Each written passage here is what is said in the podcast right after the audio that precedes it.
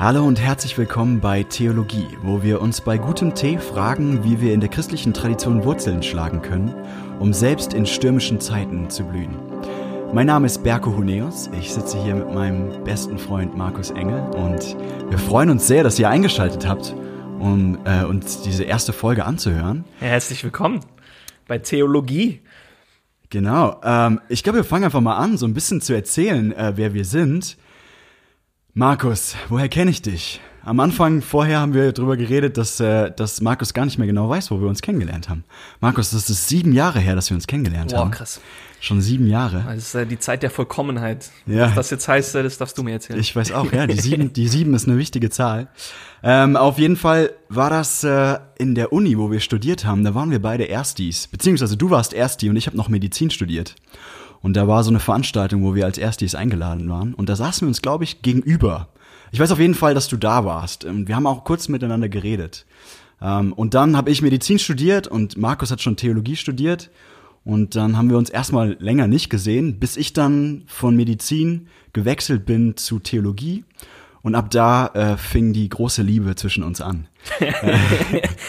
die Theologie als die Liebe zwischen uns. Das, Genau. Äh, und ein, andere Dinge. Tee, ähm, Und äh, genau, es fing damit eigentlich an, dass wir zusammen Musik gemacht haben. Und das weiß ich über Markus. Markus ist ein leidenschaftlicher Musiker. Ich glaube, das ist, äh, das schätze ich unheimlich an ihm. Er spielt Gitarre und singt richtig gut und ähm, hat ein sehr cooles Gefühl für Musik. Und ich glaube, darüber haben wir uns am Anfang kennengelernt, haben viel Stimmt. Gigs zusammen gespielt. Ähm, und äh, genau, dann während des Studiums immer wieder Zeit miteinander verbracht und gemerkt, dass die Fragen und die Themen, die uns beschäftigen über das Leben und über Theologie, irgendwie ziemlich ähnlich sind. Ähm, und so, ja, so sitzen wir jetzt heute hier. Markus, äh, ich weiß gar nicht, wie alt du bist eigentlich. Musst du mir jetzt kurz mal sagen. Ich bin noch du? 27. Noch 27. Oh, wow. Okay. Ich bin alt, Berko. Ja, äh, ich bin schon 27. Ich bin nicht ganz so alt. Ähm, ja, und Markus äh, ist in Frankfurt auf dem Riedberg und gründet dort eine Gemeinde. Und ähm, er ist verheiratet ähm, seit zwei, drei Jahren schon fast, ne? Fast, ja. Ja. Also Juli 2020. Ja, genau. Ich meine liebe Frau Madita hat geheiratet. Wow, cool. Ähm, Markus war ein hat turbulentes Jahr. Ein sehr turbulentes Jahr. Ja. Aber ein schönes Jahr. Ja. Markus hat, äh, er hat an der Freien Theologischen Hochschule in Gießen studiert, so wie ich auch. Und ähm, er hat lange Zeit als Barista gearbeitet, liebt Kaffee und jetzt aber auch Tee. Und so äh, sitzen wir jetzt hier zusammen und trinken Tee. Ja, das ist eigentlich eine ganz verrückte Geschichte. Ähm, Ja. wie, und ich glaube, da können wir auch einiges über dich lernen, Berko. Ähm, wie ich zu Tee gekommen bin, weil wie gesagt, Kaffee war früher immer voll mein Ding. Und ich konnte mit Tee eigentlich überhaupt nichts anfangen. Das war für mich immer nur äh, bitter und schmeckt nach gar nichts und man braucht immer Milch und Zucker rein. Und für Kaffee hatte ich so meine Welt schon entdeckt und gemerkt, okay, krass, so da gibt's voll unterschiedliche Geschmäcker und äh, unterschiedliche Sorten und wo der Kaffee herkommt. Und ich dachte, Tee ist einfach immer nur Beutel und eklig.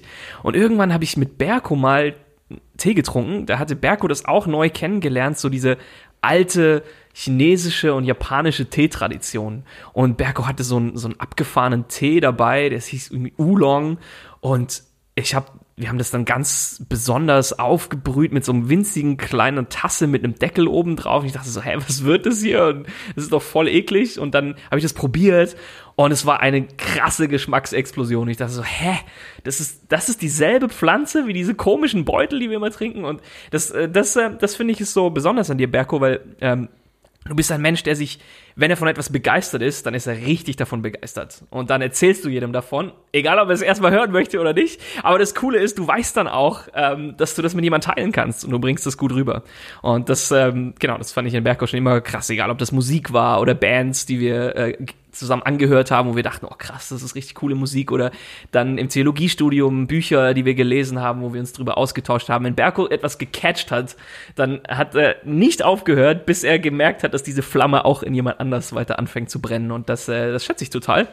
Und ähm, ich glaube, deswegen können auch, denke ich, andere Leute auch ein bisschen was davon mitnehmen, wenn wir jetzt einfach hier sitzen und über Theologie reden. Berko ist ähm, ja, 27. Berko ist auch verheiratet. Äh, wann hast du geheiratet, Berko? Ich habe äh, letztes Jahr geheiratet erst. Was heißt erst? Schon? Hm, Kommt drauf an, wie man sieht. Meine wunderschöne Frau Aline, die auch Theologie studiert hat äh, oder noch studiert. Genau. Und Berko ist äh, Pastor in der Kirche des Nazareners in Gelnhausen. Das ist eine äh, christliche Freikirche, ähm, ja, mit auch einer spannenden Tradition, wo wir vielleicht ein bisschen mehr auch irgendwann drüber erfahren werden im Laufe dieses Podcasts. Aber vielleicht kannst du uns noch mal erzählen, Berko, was war deine Idee mit diesem Podcast? Was hat Tee und Theologie und ähm, was ist was ist dein Ziel und warum denkst du, das ist wichtig? Genau, im Prinzip haben wir es ja schon ein bisschen erwähnt. Also ähm, wir beide lieben Tee und das soll so ein bisschen den Rahmen geben, dass wir genießen, zusammen Tee zu trinken und, ähm, und uns daran erfreuen. Aber wir beide lieben auch Theologie. Wir haben beide Theologie studiert. Wir lieben beide Jesus. Wir lieben beide ähm, ihm nachzufolgen und wir lieben beide auch ähm, uns die schweren Fragen unserer Zeit zu stellen. Was hat Theologie eigentlich heute noch zu sagen? Was, wie, was kann da irgendwie noch wichtig sein dran? Und ich glaube, das ist auch ähm, ja was, was ich an dir sehr schätze, dass du jemand bist, der unheimlich viel weiß. Äh, also ich bin jedes Mal, wenn, wenn ich ein Problem habe, ich rufe Markus an. Das ist direkt mein allererster Impuls. So, okay, ähm, keine Ahnung, irgendwie mein Auto geht kaputt, Markus weiß bestimmt, wie man es repariert. Äh, ich habe irgendein Problem mit einer Software, Markus weiß bestimmt, was für eine Lösung es gibt. Ähm, oder ich habe irgendeine Frage, ähm, wie ich die oder die theologische Sache lösen soll. Und äh, ich rufe Markus an. Und Dabei ich glaube, ist der Witz eigentlich immer am Ende ist die Lösung in Berkos Worten so viel besser. Und ich habe immer, immer das Gefühl, alles, was ich mache, ist so ein bisschen so ein Stups in die richtige Richtung zu geben. Und ich habe selber keine Ahnung. Und dann Berko baut das dann zusammen und zu so ein richtig cooles Konstrukt. Und äh, ja. Und es sind genau diese Synergieeffekte, diese gemeinsame Arbeit, von der wir hoffen, dass sie euch in diesem Podcast bereichert, ähm, wenn wir zusammen Tee trinken und einfach über Theologie quatschen. Und ähm, ja, Markus, das finde ich jetzt interessant. Wir wollen gerne mal ein bisschen in die Tiefe gehen und rausfinden, so warum dieser Podcast? Was ist eigentlich der Kontext, in dem dieser Podcast jetzt entsteht? Ähm, was ist eigentlich das Problem oder der Anlass, warum wir gesagt haben, so ein Podcast brauchst? Das hat die Welt noch nicht und das braucht sie. Ja, ob das die Welt noch nicht hat, ist so eine andere Frage, aber ich glaube, das ist etwas, wovon es nicht genug geben kann. Berge, du hast am Anfang des Podcasts so einen Satz gesagt, magst du den gerade nochmal wiederholen für uns? Genau, also ich habe gesagt, wir wollen uns bei gutem Tee fragen, wie wir in der christlichen Tradition Wurzeln schlagen können, um selbst, selbst in stürmischen Zeiten zu blühen.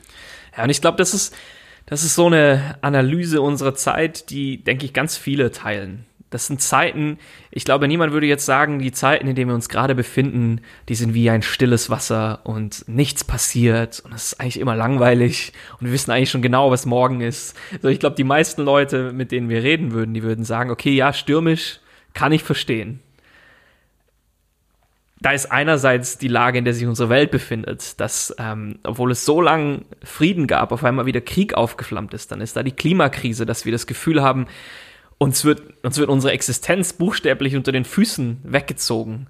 Dann sind da große Fragen wie, ähm, was gibt uns eigentlich noch Orientierung heute? Alle Institutionen, wenn man es mal genau nimmt, die wir, die wir in unserer Gesellschaft haben, die uns früher Halt gegeben haben, die werden angegriffen und zwar aufs höchste Maß. Und ich meine das jetzt nicht im Sinne von, dass es immer schlecht, dass es angegriffen wird, aber jede dieser Institutionen fängt an zu bröckeln. Und das kannst du mal durchgehen. Ähm, da sind natürlich erstmal Sachen wie die Politik, dass das Vertrauen in die Politik, das war in den letzten Jahren eh schon nicht hoch, aber es, es, es nimmt immer mehr ab. Da ist, ähm, da sind aber auch Institutionen wie, wie die Kirche, ähm, wie Religion, die früher diesen Stellenwert in der Gesellschaft hatte, eine Stütze zu sein und Halt zu geben, Orientierung zu geben. Dann ähm, als, als das schon in sich zusammengefallen ist mit all den Missbrauchsskandalen und mit all den ähm, ja, äh, mit all den Skandalen, die da waren, dann, dann ähm, gibt es vielleicht noch die Entertainment-Sparte und die Medien, wo wir das Gefühl hatten, okay, das, das trägt uns irgendwie durch, da werden wir informiert, da werden wir entertained und dann kommt, dann kommt äh, Me Too in Hollywood, dann kommen alle diese Skandale äh, hoch, dass wir merken, dann kommt Fake News, sondern auf einmal sind selbst die Medien, in die wir vertraut haben, okay, keine Ahnung, öffentlich-rechtlicher Rundfunk, ARD, ZDF, so, wir wissen, was passiert und wir können, wir können dem voll vertrauen, wird auch angezweifelt. Mhm. Ob das dann berechtigt ist oder nicht, ist immer die andere Frage, aber alles bröckelt. Ja. Und ich glaube, stürmisch, ich weiß nicht, wie, wie, wie geht es dir? Ja, ähm, ich habe gerade gedacht, also man kann noch das Smartphone in den ganzen Mix reinwerfen, das ständig äh, unsere Aufmerksamkeit von uns fordert.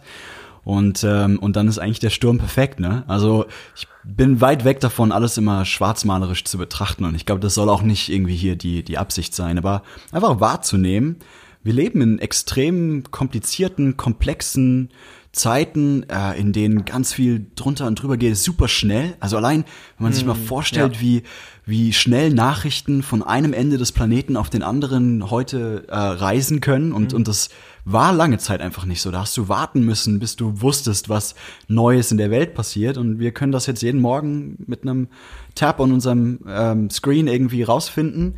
Und ich glaube, das ist was, was mich ähm, ja, wo, wo ich schon merke, auch meine, meine Freunde, meine Familie, auch ich selbst, ähm, ja, manchmal hat man so das Bedürfnis, irgendwie aus diesem Zug auszusteigen, der so schnell unterwegs ist, ja. Äh, so geht's mir zumindestens. Ähm, und äh, genau, ich, ich glaube, das ist, ähm, das ist so, wie es vielen Leuten geht. Ja. Ich glaube, das war Hartmut Rosa, oder? Der dieses, dieses Konzept hatte von der Beschleunigung. Ähm, das ist etwas, was ich unbedingt noch mal, wo ich unbedingt noch mal tiefer einsteigen will. Aber es ist jemand, der da eine sehr, eine sehr schlaue Analyse gemacht hat unserer Gesellschaft und der das als eines der wichtigsten Phänomene auch analysiert hat, was, was unsere Zeit heute beschreibt, nämlich, dass sie einfach immer und immer schneller wird. Ja, ist auch so eine Beschleunigungslogik, ne, die, die sich darin befindet. Also ähm, ich denke, wir, wir alle merken, ähm, das ist wie eine schiefe Ebene. Du kommst da nicht raus. Ja? Wenn, wenn, wenn einer anfängt, schneller zu sein als alle anderen, dann müssen alle anderen mitziehen. Ähm, stell dir das im Arbeitsleben vor, so, ne? Wenn, wenn dein, wenn dein Kollege einfach seine Arbeit schneller und besser macht als du, weil er ja irgendwie ein Smartphone zur Hilfe hat oder sowas, dann musst du auch ein Smartphone haben, um, um, um denselben, dieselbe Arbeitsleistung zu bringen. Und ich denke, das führt dazu, dass wir alle irgendwie in so einer, in so einer Logik drin stecken, in so einem Kreislauf, wie in so einem Teufelskreis und da kommen wir nicht raus. Aber Markus, wir wollen ja nicht nur irgendwie ähm, jetzt die, die, die, die negativen Dinge besprechen hier, ähm, sondern wir wollen uns ein bisschen fragen, so, was gibt es für, für Wurzeln? Und vielleicht, wir haben ja diesen Satz am Anfang gesagt, ähm, wir wollen uns bei gutem Tee fragen, wie wir in der christlichen Tradition Wurzeln schlagen können, um selbst in stürmischen Zeiten zu blühen. Markus, dieses Wort Tradition, vielleicht ist das für den einen oder anderen hier, der zuhört, erstmal ein positives Wort und verbunden irgendwie mit was sicherem oder was, was irgendwie was Vertrautem oder so. Aber vielleicht finden andere das auch schwierig, das Wort, oder verstaubt. Ähm, kannst du uns erklären, warum, warum ist das Wort Tradition nicht mehr eindeutig positiv besetzt? Warum haben wir irgendwie so eine Situation, in der wir glauben, in der Vergangenheit, in der Tradition, in den Dingen, die hinter uns liegen, da kann es ja eigentlich gar keine Dinge geben, die uns helfen, in der Gegenwart irgendwie zurechtzukommen. Ja, ich glaube, das ist ein komplexes Phänomen, weil ich glaube, da spielen viele Sachen, ähm, ja, da spielen viele Sachen eine, eine Rolle. Also als erstes denke ich so an diese große Geschichte, die immer wieder erzählt wird von, ähm, von dem, dass die Welt einfach immer wieder besser wird. So diese, diese Fortschrittstheorie und die, der Fortschrittsglaube, dass äh, der uns schon eine ganze Zeit begleitet als Gesellschaft, dieses, dieses Denken, okay, ähm, je weiter wir kommen, also je weiter wir auch in die Zukunft fortschreiten, desto mehr schreiten wir auch als auch als, als Mensch fort ähm, in eine positive Richtung. Das heißt, die Welt wird immer besser, ähm, je länger wir darauf leben. Und ich glaube, das ist so tief in uns eingegraben, dieses, äh, dieses Denken, dass ja, dass das, das, das dazu führt, dass die Vergangenheit immer negativ äh, gesehen wird, weil wir immer denken, ah, okay, heute ist die Technik so viel besser, heute ist unsere Ethik, unsere Moral so viel besser, wir sind ja nicht mehr im Mittelalter, weißt du? Also, also schon, schon dieses Bild, äh, wir sind ja nicht mehr im Mittelalter, das vermittelt schon dieses, okay, früher war alles schlecht, weil ja, es liegt ganz viel Zeit dazwischen. Wir konnten fortschreiten, wir konnten Entdeckungen machen. Die Wissenschaft hat ähm, äh, riesige Sprünge hingelegt. Und jetzt auf einmal äh, sind wir in einer Zeit und die muss natürlich objektiv besser sein. Also ich finde es interessant, was eigentlich da ja passiert, ist, dass man aus einem Bereich äh, von, von unserem Leben irgendwie, man, man nimmt wahr, da gibt es einen Fortschritt. Also ich mache mal so ein Beispiel, ne? Also das iPhone 14 ist halt besser als das iPhone 10 oder das iPhone 6 oder so. Ähm, und da ist ja tatsächlich ein Fortschritt da, also das kann man ja nicht abstreiten. Ne?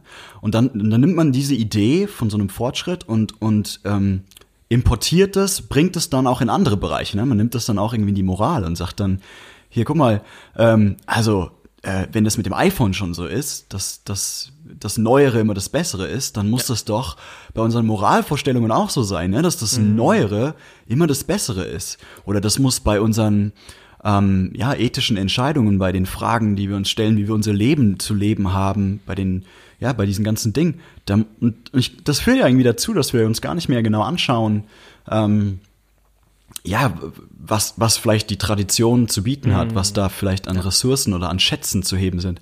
Markus, ich finde die Frage nochmal interessant. Also was sind Punkte, ähm, wir haben jetzt über dieses Narrativ gesprochen äh, oder über diese Geschichte gesprochen, die wir oft über uns erzählen, dass, dass die Vergangenheit schlechter ist als das die Gegenwart, einfach weil wir das in manchen Bereichen unseres Lebens so erleben. Stichwort iPhone. Ähm, Gibt es noch andere Faktoren, die dazu eine Rolle spielen, warum, warum wir die Vergangenheit eigentlich ja, ignorieren, die Tradition ignorieren?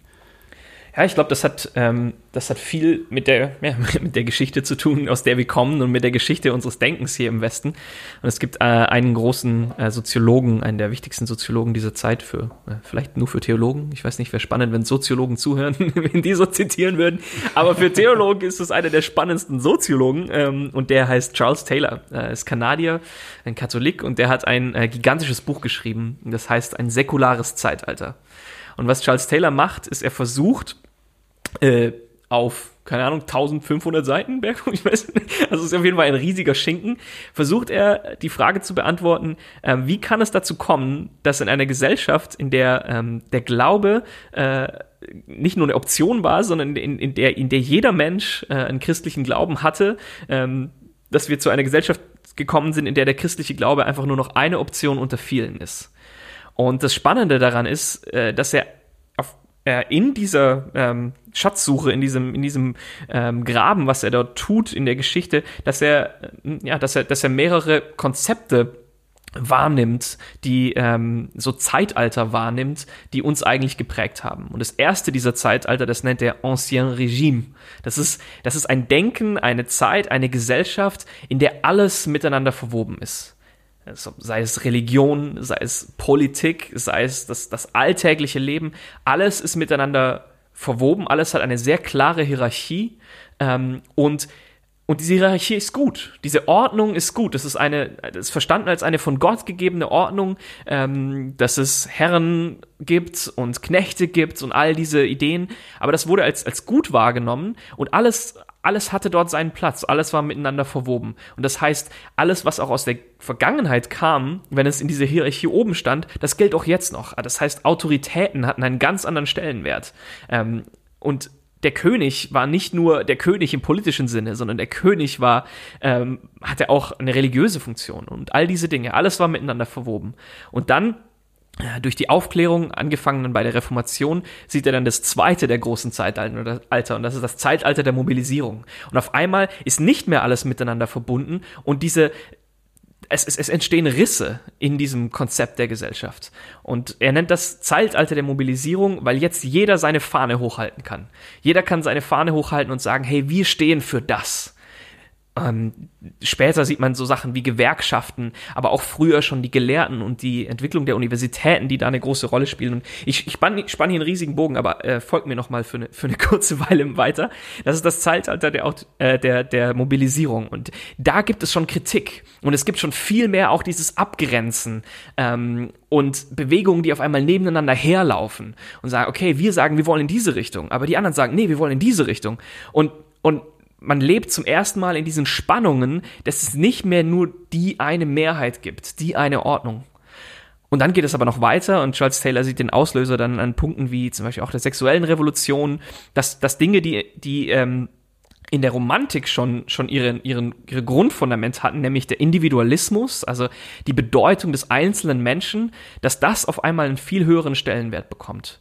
Dass, dass der Mensch sich selbst zur Entfaltung bringt. Das ist auf einmal das, ähm, was, was, ja, was das Höchste ist in dieser Gesellschaft. Und deswegen nennt er dieses Zeitalter Zeitalter der Authentizität. Und was hier passiert ist, wir haben jetzt auf einmal Risse nicht nur zwischen unterschiedlichen Bewegungen, sondern auf einmal ist fast jedes Individuum auf sich allein gestellt. Und jetzt ähm, darf jeder seine Wahl selber treffen, ähm, was, äh, was für ihn gut und was für ihn richtig ist. Und das Problem ist, dass ähm, und naja, das ist ja auch, das hat ja auch viele gute Dinge, ähm, Themen wie Emanzipation, dass du auf einmal anfangen kannst auch zu sagen, nein, ich muss mir in manchen Punkten nicht mehr Dinge vorschreiben lassen, sondern ich darf Dinge selber denken, ich darf Dinge selber aus, ausfüllen und ihnen Bedeutung geben. Und das ist ja in vielen Punkten was extrem Positives, aber es hat eben immer mit einer Loslösung von einer Tradition zu tun, mit einer Loslösung von etwas, was mir gegeben wurde von außen. Und wenn ich mich selbst entfalten will, so ist diese Narrative, diese Geschichte heute, in der wir leben, dann hat es ganz oft damit zu tun, ich muss mich lossagen von Dingen, die mich festhalten. Ich muss, wie, wie ein Schmetterling, der aus einem Kokon kommt, muss ich, muss ich erst diese Hülle ablegen, bis ich meine Flügel entfalten kann. Und, äh, okay, äh, lange Antwort auf eine einfache Frage, aber ich, aber ich denke, da sehen wir diese, diese Entwicklung, die dazu geführt haben, okay, wir sind einfach in diesem Modus drin heute dass wir uns lossagen wollen von Dingen, von Institutionen, auch von. Traditionen. Ist auch interessant, wie das irgendwie so in fast jedem Disney-Film Ja, äh, so als Narrativ, als Geschichte irgendwie gezeigt wird. Ne? Also ich musste irgendwie gerade an Vajana denken. Ich weiß nicht, wer von unseren Zuhörern Vajana kennt. Äh, also ich bin bekennender Animationsfilmliebhaber. Deswegen, äh, ich, ich gucke sowas gerne. Und da, da geht es ja auch um, um immer wieder um diese Geschichte. Ne? Also jemand, ein Individuum wächst in einer traditionellen Gesellschaft auf, Stammesgesellschaft, wie jetzt bei, ja, bei Vajana oder so, und merkt dann, aber irgendwie gibt's was Inneres, was sie dahin treibt. Sie will das Meer sehen, sie will woanders hin. Und, und äh, dann, dann muss sie das irgendwie ausdrücken. Sie muss ihrem, ihrem inneren Drang auch folgen. Sie muss für sich selbst entscheiden, was, was gut und was schön und was richtig ist für ihr Leben. Und sich emanzipieren auch von ihrer Stammesgesellschaft, von ihrer Kultur, in der sie lebt, von, von dieser Gesellschaft, von dieser Gemeinschaft. Ähm, Ja. Selbst wenn das bedeutet, dass sie damit ihren Vater beleidigt Ja. und dass sie damit irgendwie sich lossagt. Und äh, ich fand das gut, wie du es gesagt hast. Ja, positive Elemente. Also Emanzipation ist ja nicht grundsätzlich was Schlechtes. Aber ich finde es interessant. Ähm, ein Freund von mir sagt immer, wir, wir tendieren dazu, das Kind mit dem Badewasser auszuschütten. Und das ist so ein bisschen äh, passiert, habe ich den Eindruck, dass wir natürlich in unserer Zeit heute ähm, diesen Grundmodus, diese Grunddrang, sage ich mal, haben, uns irgendwie zu emanzipieren. Ähm, und gleichzeitig aber irgendwie auch vergessen oder verpassen, dass es vielleicht ähm, die Antworten nicht nur in der Zukunft oder in der Gegenwart liegen, sondern dass es da Schätze zu heben gibt in der Vergangenheit. Und da habe ich auch noch eine Frage, Markus. Ähm, was sind denn so Dinge, die, die in den letzten Jahren passiert sind oder auch ähm, Punkte, die dir einfallen, so warum diese Geschichte, ähm, diese Fortschrittsgeschichte, die wir oft glauben, dass alles, was neuer ist, besser ist, äh, ich glaube, C.S. Lewis nennt das chronologischen Snobismus. ähm, Cooler Begriff. also ja, also Ja. diese, diese Idee, ne, dass, dass so wie das iPhone 14 besser ist als das iPhone 10, so ist auch unsere Moral heute besser. Wenn, wenn man die Foren Zeit Online oder Spiegel Online oder sowas durchforstet, wird das immer wieder als Argument genannt. Wir leben doch jetzt im 21. Jahrhundert. Wir sind doch nicht mehr im Mittelalter. So was sind denn Punkte, warum du sagst, es ist 2022. Genau. ja, genau. Es ist 2022. Richtig. ja, äh, wie ihr merkt, wir, wir genießen TikTok und sowas genauso. Ähm, ja, aber ich, äh, ich, was gibt's für Punkte, warum man das vielleicht hinterfragen könnte? So, warum ist das ähm, nur eine Seite der, der, der Medaille und warum kann man das vielleicht auch anders sehen? Huh, da sind wir jetzt, glaube ich, ganz tief drin, ähm, schon in der Materie. Ähm, Also ich fange einfach mal an. Ja, mir, mir, Berko, fällt, mir, fällt einfach, mir fällt zum Beispiel ein, so ähm, ich, ich habe mehrere äh, befreundete ähm, ältere Menschen, so in ihren 70ern und 80ern, die eigentlich in Deutschland aufgewachsen sind mit, mit dieser Idee, es wird alles besser. Hm. Es wird auch alles wirtschaftlich besser.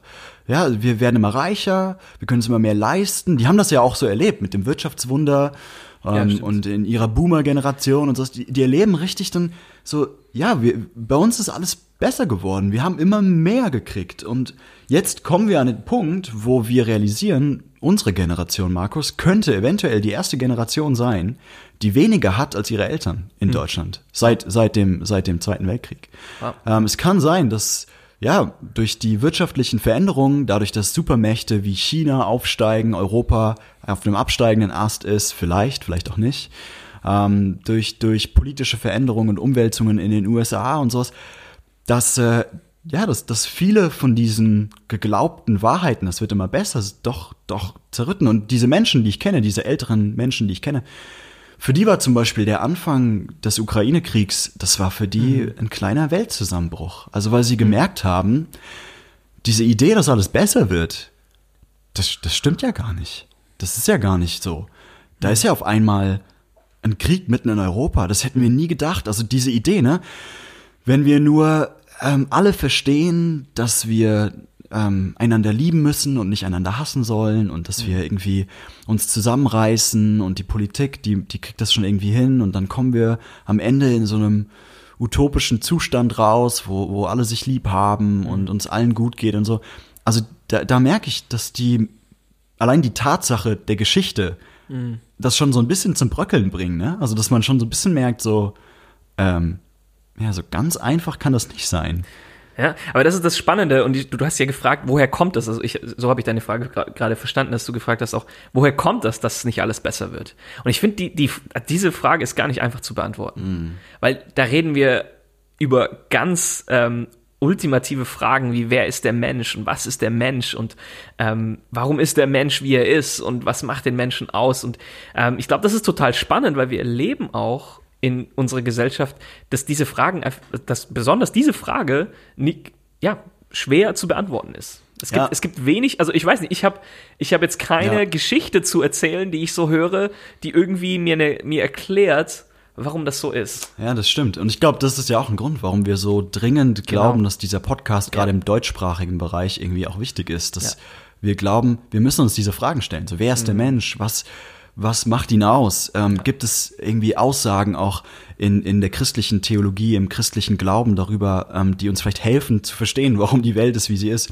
Aber ich meinte die Frage eigentlich so ein bisschen anders. Also mich, Hm. mich hat auch ein bisschen interessiert, nochmal auch so zu überlegen. Also vielleicht sitzt der ein oder andere Hörer jetzt hier und sagt, ähm, ja, also ist das nicht so, dass alles besser wird? Es wird doch alles besser, oder? So. Okay, was sind denn Gründe zu sagen, hey, vielleicht kann man das auch anders sehen. Vielleicht wird nicht, Ja. vielleicht ist es nicht ganz so einfach. Vielleicht ist die Realität komplexer. Vielleicht gibt es ähm, gute Gründe zu sagen, ähm, es gibt auch in der Vergangenheit Schätze, die, die nicht, die nicht äh, zu übersehen sind oder die man nicht einfach ignorieren sollte. Ja, ich glaube, also ähm, ein, ein, ein, ein großer, eine große Antwort, die da immer auch auf diese Frage gegeben wird, ähm, möchte ich einfach kurz vielleicht damit einsteigen. Ich meine, die hat man vielleicht schon auch oft gehört, dass man ges dass gesagt wird, ja, das 20. Jahrhundert war das blutigste Jahrhundert aller Zeiten. Und das ist, das ist so, finde ich, eine Geschichte, ja, die, die, der ganz, das ganz eindrücklich irgendwie erzählt. Das ist ein, ein Jahrhundert, in dem enorme Fortschritte gemacht wurden. Enorme Fortschritte auf dem Bereich der Medizin, auf dem Bereich, ähm, der Moral, auch ja, Emanzipation in diesem Jahrhundert, ist extrem coole Sachen passiert, dass Frauen wählen können in, in so vielen Ländern der Erde, ist, ähm, das ist in diesem Jahrhundert passiert. Ähm, die, die, ja, die Medizin, die Wissenschaft hat enorme Fortschritte gemacht. Wir waren auf dem Mond ähm, und dennoch gab es zwei schreckliche Kriege, die die komplette Welt umspannt haben, die Millionen von Opfern gefordert haben, in Ländern, die mit die fortschrittlichsten waren zu dieser Zeit. Und diese Geschichte läuft irgendwie gegenläufig. Also auf der einen Seite wird, wird vieles besser. Ähm, ganz viele Kinder sterben nicht mehr so früh. Ähm, die Kindersterblichkeit ist enorm zurückgegangen. Ich, oh, ich bin schlimm mit Statistiken. Ich darf hier nicht anfangen, irgendwelche random Nummern mir ähm, auszudenken. Genau, Herr Berko, äh, da musst du mich äh, fact-checken. Aber, aber ich kann auf jeden Fall sagen, und ihr könnt das nachschauen, ähm, das ist ein Fakt, dass die Kindessterblichkeit enorm zurückgegangen ist in, in diesem Jahrhundert. Und ähm, ja, solche Dinge passieren und gleichzeitig ähm, sind es dann die fortschrittlichsten Gesellschaften, auch ja, atheistische Gesellschaften, die sich bewusst lossagen von alten Traditionen, ähm, wo dann so viel Leid passiert. Und, und, und das ist so, so ein Punkt, ähm, wo ich dann immer wieder denke, okay, man kann doch nicht einfach sagen, dass alles besser wird. Und jetzt sind wir wieder in einer Zeit, ähm, wo viele, wo viel Fortschritt passiert ist, wo auch äh, es lange Zeit viel Frieden gab, nicht überall auf der Welt. Ähm, das dürfen wir auch nicht vergessen, dass an vielen Orten der Welt es auch in den letzten 50, 100 Jahren immer wieder Krieg gab. Und ich denke, es ist ein wichtiger Punkt, Ja. ne? Also, dass diese Fortschrittsgeschichte sehr westlich zentriert Ja, ist. Also, wir denken als. Westler, ähm, Menschen in westlichen Gesellschaften oft irgendwie nur über unsere Seite Ja. der Welt nach. Aber ich glaube, ne, Ja. wenn du so zum Beispiel die islamische Welt anschaust, die nehmen die letzten 100 Jahre nicht Ja. als Fortschritt wahr, sondern die nehmen das als ziemlichen Rückschritt wahr. Ähm, also, es ist auch eine sehr, ich sag mal, kulturell geprägte Ja. ähm, Sicht auf die Welt. Ne? Mhm. Wobei das auf, vor allem auf moralischer Sicht und auch auf, auf der Frage von, ähm, ja, was ist die vorherrschende Geschichte, die erzählt wird. Und ähm, das ist, das ist total spannend, dass die irgendwie, dass, dass wir Westler immer diesen Blick haben, okay, wir sind der Nabel der Welt und durch unsere Linse muss die Welt betrachtet werden.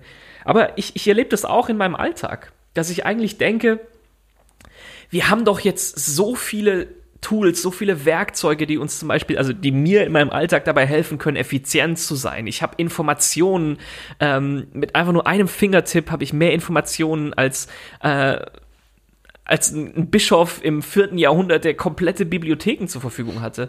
Und dennoch bin ich so oft so unglaublich ineffizient und ich lasse mich so leicht ablenken. Und das hängt vielleicht auch miteinander zusammen, aber wir denken halt, hey, jetzt habe ich so viele Informationen, so viele Möglichkeiten, ich kann mit Leuten überall auf der Welt connected sein und ich krieg trotzdem nichts geschafft, weil Technik hat eben halt auch immer noch eine andere Seite. Und obwohl ich jetzt halt Informationen zur Verfügung habe, habe ich halt auch Ablenkung ohne Ende. Ähm, direkt vor mir, die ich jederzeit genießen kann, wo Leute früher sich ein Theaterticket kaufen mussten, habe ich jetzt äh, ein genial produziertes Video ohne jegliche Kosten, dass ich mir eins nach dem anderen reinziehen kann. Und da denke ich auch, hä? Die Technik wird immer besser und unsere Aufmerksamkeitsspanne nimmt ab. Was habe ich letztens gehört? Wir, unsere, die Aufmerksamkeitsspanne der Menschen liegt jetzt unter einem Goldfisch. Da ist schon wieder die Statistik. Ja, also ähm, ich, ich, wie, vielleicht haben wir irgendwo Shownotes und dann poste ich diese ganzen Sachen irgendwo rein, dass ihr das alles mitlesen könnt. Sehr gut. Aber das habe ich wirklich gehört. Unter einem Goldfisch.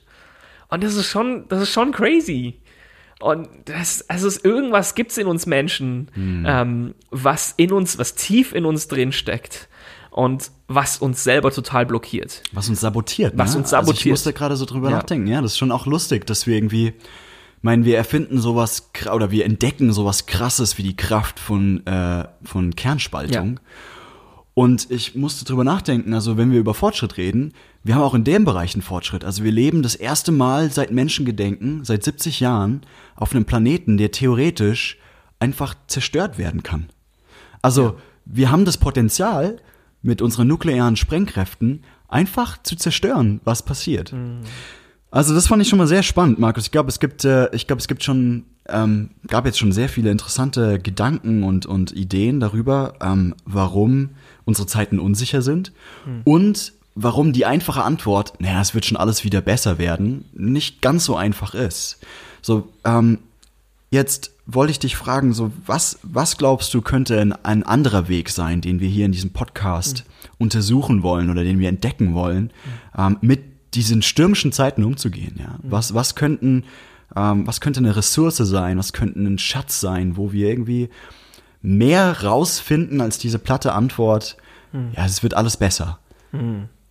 Ja, und ich glaube, das ist auch etwas, was äh, uns verbindet und was auch unsere Geschichten verbindet und was auch ja unsere Leidenschaft ist, nämlich, dass wir immer mehr entdecken, dass das Christentum, das historische Christentum, also die Tradition des Christentums durch die Geschichte, dass da so viel Weisheit drin steckt und dass diese Menschen, die diese Gedanken hatten, ähm, dass die nicht von einem anderen Stern waren oder nicht, ähm, äh, keine Ahnung, äh, Steinzeitmenschen, die noch nicht richtig denken konnten, sondern dass da enorme ein enormer Schatz an Weisheit, an Kraft, an, an Besonnenheit drin liegt, der uns auch jetzt heute mit diesen Fragen helfen kann. Und das zu entdecken, ich glaube, das ist unser Ziel. Und ich, ich erinnere mich nur an eine Sache ähm, in meinem Studium, was mich so äh, fasziniert hat. Ähm, da habe ich Augustinus gelesen. Äh, Augustinus war ein Kirchenvater, ein Berber, ähm, wahrscheinlich, wahrscheinlich war er Berber, äh, also heutiges Marokko. Ähm, und der ist mit einer der wichtigsten Kirchenväter der westlichen Kirche geworden. Ähm, der war dann äh, Bischof von Hippo, von einer Stadt in Nordafrika. Wann hat er ungefähr gelebt? Oh, ähm, das war, äh, ist gestorben im fünften Jahrhundert nach Christus. Und ähm, genau, er hat unglaublich viel geschrieben, aber er hatte auch eine unglaublich turbulente Lebensgeschichte. Und er hat, er hat eigentlich die erste Autobiografie ähm, der Welt so verfasst äh, oder des Westens. Ach, ich, also er hat er, er, sein den Werk Westen für den Westen war, äh, waren seine Bekenntnisse extrem wichtig, auch für die Literaturgeschichte.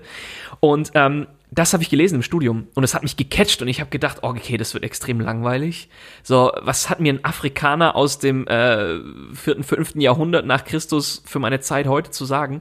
Und dann lese ich das und lese, wie packend er schreibt und dass, dass dieser Mann eigentlich mit genau den gleichen Themen zu kämpfen hat dass auch er so sehr zu kämpfen hat mit seiner Sexualität und wie er damit umgeht, mit, mit, mit diesem Dilemma in sich drin, dass er, dass er eigentlich denkt, er will das Gute, aber macht so viel Schlechtes und dass er aus seinem Alltag erzählt, wie er an sich selber so oft scheitert. Und ich habe mich so verstanden gefühlt und an Punkten kamen mir wirklich die Tränen, wo ich mich so verstanden gefühlt habe von diesem Menschen, der vor so langer Zeit gelebt hat, aber der sich eigentlich die gleichen Fragen gestellt hat. Ähm, wie komme ich dahin, wo ich hin möchte? Was ist das in meinem Leben? Wo findet mein Herz eigentlich wirklich Ruhe? Wo findet mein Herz diesen Frieden? Und es gibt diesen Satz von ihm, der ist mit der berühmteste Satz von Augustinus, aber das hat mich so gepackt, ähm, dass Augustinus ein Gebet aufschreibt. Dieses Buch ist immer eigentlich ein Dialog zwischen ihm und Gott und er sagt, ähm, oh Gott, wir sind für dich geschaffen und unsere Herzen sind unruhig, bis sie Ruhe finden in dir. Hammer und das, und das hat mich, das hat mich gefesselt. Mm. Und da mehr zu erfahren und da tiefer zu buddeln, ähm, das ist eine richtige Entdeckungsreise. Und da möchten wir euch einfach gerne mit hineinnehmen. Ja, also ich kann das echt nur unterschreiben. Mir ging das eigentlich genauso. Also ich ähm, habe auch im Studium, also ich habe bin als Pastorensohn aufgewachsen, also ich gehöre schon immer zum Klerus, auch unfreiwillig. Was ist der Klerus, Berko? Der Klerus, also die, die Geistlichen. Ich ja. bin schon immer Geistlicher. äh, durch die Geburt durch mein Familienrecht. Nein. Äh, und ich, ich erinnere mich, wie ich als Kind auch ein bisschen frustriert war. Ne? Also ich war frustriert, mhm. dass die Erfahrung, die ich in Gemeinde, in Kirche gemacht habe, dass die nicht sich mit meiner Lebenserfahrung deckt. Also ich habe oft das Gefühl gehabt, so ich erfahre was ganz anderes als das, wovon die reden. Und für mich war das eine Revolution, zu erleben, dass es da Christen vor mir gab, 2000 Jahre lang, einfach Christen, die die Jesus geliebt haben, die mhm. die wirklich ähm, Jesus nachfolgen wollten und die sich in der Tiefe über dieses Leben Gedanken gemacht haben. Und das war das erste Mal, wo ich auch gemerkt habe, oh, da ist, da ist echt, da ist Weisheit, da ist Tiefe, da ist Leben für mich.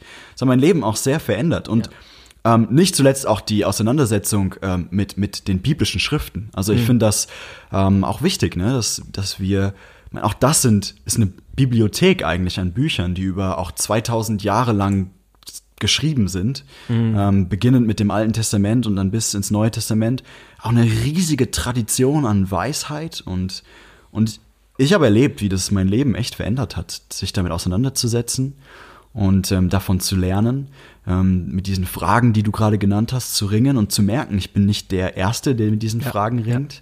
Zu merken, dass es das auch nicht der Letzte. Ja, und wahrscheinlich auch nicht der Letzte, ja. Und, und manchmal, glaube ich, ist das auch eine Krankheit unserer Zeit, dass wir mhm. denken, ah, wir sind so allein. Keiner von uns, hat, keiner hatte jemals vorher dieses Problem und ja. jetzt müssen wir damit umgehen. Ja. Und ähm, als wir jetzt ähm, diese, diese Situation mit dem Ukraine-Krieg hatten, dann kamen Leute zu mir und haben mich gefragt, Berko, ähm, wie ist das jetzt eigentlich? Ist das, ist das okay, wenn ich in den Krieg ziehe? Darf ich in den Krieg mhm. ziehen? Darf ich nicht? Als, als Christ oder als jemand, der, ja. der irgendwie sich moralisch Gedanken macht, darf ich jetzt überhaupt andere Leute abschießen? Ist das, ist das Mord oder ist das okay? Und ich fand es irgendwie cool, ja, weil, weil Augustinus, von dem du gerade geredet hast, hat sich genau diese Frage gestellt. Ja. Gibt es sowas wie einen Krieg, der irgendwie gerecht sein kann, ein Krieg, der irgendwie geführt werden kann und der moralisch irgendwie okay ist? Oder, oder, oder muss, muss man als Christ immer auch ähm, ja, friedlich sein oder ja, also ich fand das so spannend, dass, dass ja Fragen, die wir uns heute stellen, irgendwie vor 2000 Jahren gestellt wurden und, und wir davon lernen können. Ja. Ja, ähm, also das ist äh, so das große Ziel unseres Podcasts, dass wir euch mit reinnehmen, ihr Hörer, und äh, versuchen einfach mit unseren Gesprächen euch zu zeigen, was für ein Reichtum äh, im, in der christlichen Tradition, ja, in, in, in diesen ganzen 2000 Jahren und davor auch noch 2000 Jahre Geschichte biblischer Schriften, was, was da alles zu entdecken ist an, an Schönheit und an, an, an ja, Weisheit. Wir haben das jetzt schon oft gesagt. Da ist so viel zu heben. Und das wollen wir die nächsten, ja, die nächsten ähm, Podcasts, die nächsten Folgen mit euch machen.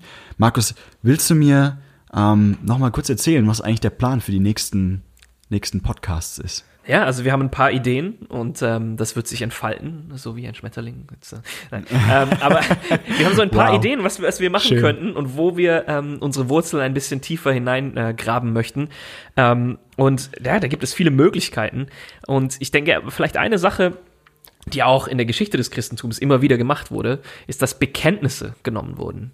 Also altchristliche, altkirchliche Bekenntnisse, ähm, die quasi einfach beschreiben, was Christen glauben, und dass das genommen wurde, um um die Fra um Antworten auf die Fragen unserer Zeiten zu finden. Das ist eigentlich somit die Uraufgabe der sogenannten systematischen Theologie, dass man versucht, diese, diese, diese Tradition, diese Ideen ähm, in, in in Kategorien von Antworten zu packen. Ähm, und äh, da sind diese Bekenntnisse eben als, als Struktur enorm hilfreich. Ähm, da geht es dann um bestimmte Themen. Dann geht es darüber, wer ist Gott, wer ist der Mensch, wer, wer war Jesus. Und diese Leute haben Antworten auf diese Fragen gegeben. Und das ist vielleicht eine Sache, die wir mal ausprobieren möchten, damit euch ähm, in so ein Bekenntnis mit hineinzuschauen und uns zu fragen, okay, was heißen denn diese Sachen, ähm, wo heute so abfällig über das Dogma gesprochen wird, was heißen denn diese Aussagen für uns heute und was sind da vielleicht für Schätze drin, ähm, die uns heute in unserem Alltag hier in Deutschland des äh, 21. Jahrhunderts helfen können, mit unserem Alltag umzugehen, mit uns selbst klarzukommen. Und äh, das wird total spannend. Das ist eine Sache. Ähm, aber ich denke, dem sind eigentlich keine Grenzen gesetzt. Also hast du noch andere Ideen? Was könnten wir noch machen? Ja, ich finde, du hast das schon super ausgedrückt. Ich glaube, ähm, wir werden wahrscheinlich auch immer mal wieder über Bücher reden, die wir ja. zusammen lesen. Ähm, wir werden uns ähm, vielleicht sogar auch mal mit einzelnen Theologen auseinandersetzen aus mhm. der christlichen Geschichte. Das finde ich sehr spannend. Ja. Ähm, also da gibt es ganz viele Sachen. Ich finde es spannend, dass wir jetzt am Anfang erstmal so ein Bekenntnis anschauen. Also ich muss zugeben, ähm, ich bin zwar Theologe, aber so tief habe ich mich mit Bekenntnissen noch gar nicht auseinandergesetzt. Ich bin super gespannt, was wir da alles lernen. Äh, ich glaube, dass es un unglaublich und, äh, wie sagt man auf, so schön auf Englisch, mindblowing ist. Also es, es bläst dein Gehirn weg, kann man das so sagen? Ja, kann man ja. so sagen. es, bläst, es bläst dein Gehirn weg. Wie unglaublich krass diese Bekenntnisse sind und was da alles an, an Weisheit drinne steckt und an Kram drinne steckt, der heute relevant ist. Und wir lesen das und denken oft so, mhm. hä, was hat das mit mir zu tun? Das ist total trocken, das ist total dumm, das ist total eklig. Warum muss ich das lesen? Warum muss ich mich damit beschäftigen? Und Hörer, wir wollen euch gerne auf diese Reise mitnehmen und mit euch entdecken, ähm, ja, was das heißt, in diesen, in diesen Bekenntnissen äh, zu leben, aus diesen Bekenntnissen herauszuleben, ähm, was das für unsere Gegenwart bedeutet, ganz konkret für mein jedes Everyday Life, für mein tägliches Leben. Genau, das wollte ich sagen. Und äh, ja, deswegen wollen wir euch einladen, ähm, dass ihr mit uns fragt, bei gutem Tee, wie wir in der christlichen Tradition Wurzeln schlagen können, um selbst, selbst in stürmischen Zeiten zu blühen. Aber ähm, Berko, ich muss dich ganz kurz stoppen, ja. weil wir haben jetzt super viel über Theologie gesprochen. Ja. Und wir haben noch nicht ein Wort über diesen Tee äh, erzählt. Oh, und ich yeah. glaube, da halten wir euch was vor, wenn wir das oh, nicht machen. Yeah. deswegen, also also ähm, ihr merkt schon vielleicht, dass äh, das, das soll vielleicht nur ein Nebenthema sein, aber auch da gibt es extrem viel zu entdecken. Ähm, jetzt steigen wir, okay, ich bin Theologe, ich werde wieder theologisch, aber für mich ist es unglaublich, dass Gott so kreativ ist, dass er uns Geschmacksknospen gegeben hat aber und wir hallo. nicht einfach grasfressende Kühe sind. Ja. Und wie verrückt ist es einfach, dass es eine Pflanze gibt, die so verrückte Geschmäcker vor ähm, herausbringt. Berko, was, was trinken wir hier? Und ähm, wie, können, wie können die Hörer sich das vorstellen, wie wir Tee trinken und was das für ein Tee ist, den wir trinken? Leute, was, was kannst du uns darüber erzählen? Erstmal muss ich sagen, Tee ist krass. Und wenn du jetzt zu Hause mit deinem Teebeutel sitzt, dann hast du die äh, falsche Vorstellung Tee. von Tee. Das ist, das kein, ist Tee. kein, Tee. Nein, Tee ist krass. Und wir trinken äh, ein Oolong, glaube ich, ne? Ist das? Ja. Und ähm, also äh, Aus ich welchem will Land jetzt, kommt der? Genau, ich will jetzt nicht zu sehr in irgendwelche Details gehen, Okay, wollte ich okay, gerade okay, sagen. schade, schade, Aber was ich sagen kann ist, ähm, also ein Oolong ist eine bestimmte Sorte von Tee. Alle Tees, die wir hier trinken, werden aus derselben Pflanze hergestellt. Die heißt Camellia sinensis, wenn ich mich Mhm. nicht ähm, Ja, so heißt eine irre? von den Unterarten. Ich glaube, Ah. es sind Ja. drei. drei. Okay, wow. Aber äh, so, es ist zumindest die eine große Pflanzenart. Und äh, diese Teeblätter werden dann gepflückt und die unterscheiden sich dann vor allen Dingen eben ähm, in der Herstellung, also wie diese, wie sie diese Teeblätter, die da gepflückt werden, wie die äh, verarbeitet werden, ja, ob die, ob die irgendwie getrocknet werden oder gedämpft oder oder geröstet oder was damit gemacht wird. Und äh, so ein Oolong, das ist ähm, ja so eine ganz besondere Art von Tee, die ähm, hergestellt wird ähm, oft aus größeren Blättern und die werden dann, soweit ich weiß, dann oxidiert. Und Genau. äh, das schmeckt unglaublich. Wir trinken hier den Ruby, Ga- U- GABA Oolong. Was ist GABA, Berko? Ja, Gamma-Aminobuttersäure ist es, also auf Englisch äh, Acid, das A am Ende, ja. Und ich glaube, die Idee ist, der wurde auf eine bestimmte Art und Weise gereift, dass diese Gamma-Aminobuttersäure ganz besonders hoch da drin erhalten, Ja. enthalten ist. Und die hat so einen beruhigenden und, und äh, ja, entstressenden Effekt. Also wenn man den trinkt, dann wird man so richtig ruhig. Wie ihr vielleicht an meiner Stimme hört. richtig ruhig und entspannt. Ja. Ja, Markus, was willst du uns noch zu diesem Ja, Tee ich, sagen? ich finde es einfach abgefahren. Also da sind keine Zusätze, weißt du? Also das ist, ähm, das, das sind, das ist einfach nur die Pflanze. Da wird nicht noch irgendwie ein Aromastoff zugesetzt, sondern, sondern all diese Geschmäcker, was schmecken wir? Wir schmecken, keine Ahnung, Pflaume, Mm. äh, wir schmecken, ähm, ich finde auch immer ein bisschen roter Apfel, äh, rote Trauben. Ähm, hast du noch was? ja, also ich finde so ein bisschen Beere, also, ne? Ja. Also so ein bisschen vielleicht so eine herbe Traube oder sowas auch. Ja, ist Ja. Mhm. abgefahren. Also so gar nicht, wie man an Tee denkt, bisschen was Röstiges, Mhm. so, so, so Lagerfeuer, ähm, ja, vielleicht Kirschmarmelade auf Stockbrot am Lagerfeuer, so irgendwas. Und ich weiß, also das kommt aus einer Pflanze. Kirschmarmelade Das- auf Stockbrot. Das, das ist, Leute, das ist Markus, wie er lebt und und, lebt. und das finde ich so krass. Da ist einfach nichts zugesetzt, sondern das ist einfach, weil der da bei einer bestimmten Temperatur, Luftfeuchtigkeit liegt für eine gewisse Zeit, entwickeln sich diese Aromen. Und ähm, das ist so ein bisschen eine Analogie wie das, was wir machen möchten. Ähm, es gibt so viel zu entdecken in dieser einen Tradition, so viele Formen, so viele Schattierungen, so viel. Neues zu entdecken in der Teetradition und in der christlichen Tradition. Und deswegen, ja, laden wir euch ein. Wenn euer Gehirn jetzt genauso schwirrt wie meins ähm, oder unseres, dann ist das genau richtig. Und dann dürft ihr diesen Podcast abonnieren Yes. und euch mit uns auf die Reise machen und rausfinden, was das bedeutet, diese Tradition noch zu entdecken. Ihr dürft auch den Podcast bewerten. Seid, seid ehrlich. ehrlich, yes. Ja, genau. Äh, denn es ist wichtig, dass wir diese Rückmeldung bekommen. Und ihr helft uns damit immens, wenn ihr den Podcast bewertet. Wenn euch diese Unterhaltung weitergebracht hat, freuen wir uns sehr darüber. Ja, teilt es mit euren Freunden. Schickt es ähm, in euren Gruppen rum und ähm, vielleicht kennt ihr jemand, der sagt, hey, das wäre cool, wenn der sich damit beschäftigt oder für den wäre das voll hilfreich. Dann schickt ihm das einfach und ähm, sagt ihm, er soll ganz ehrlich zu uns sein und eine Bewertung schreiben. Okay, jetzt haben wir genug über Ehrlichkeit geredet. Wir wollen mit euch zusammen bei gutem Tee fragen, wie wir in der christlichen Tradition Wurzel schlagen können, um selbst in stürmischen Zeiten zu blühen. Und dazu laden wir euch herzlich ein. Bis zum nächsten Mal. Vielen Dank fürs Zuhören. Macht's gut, ciao.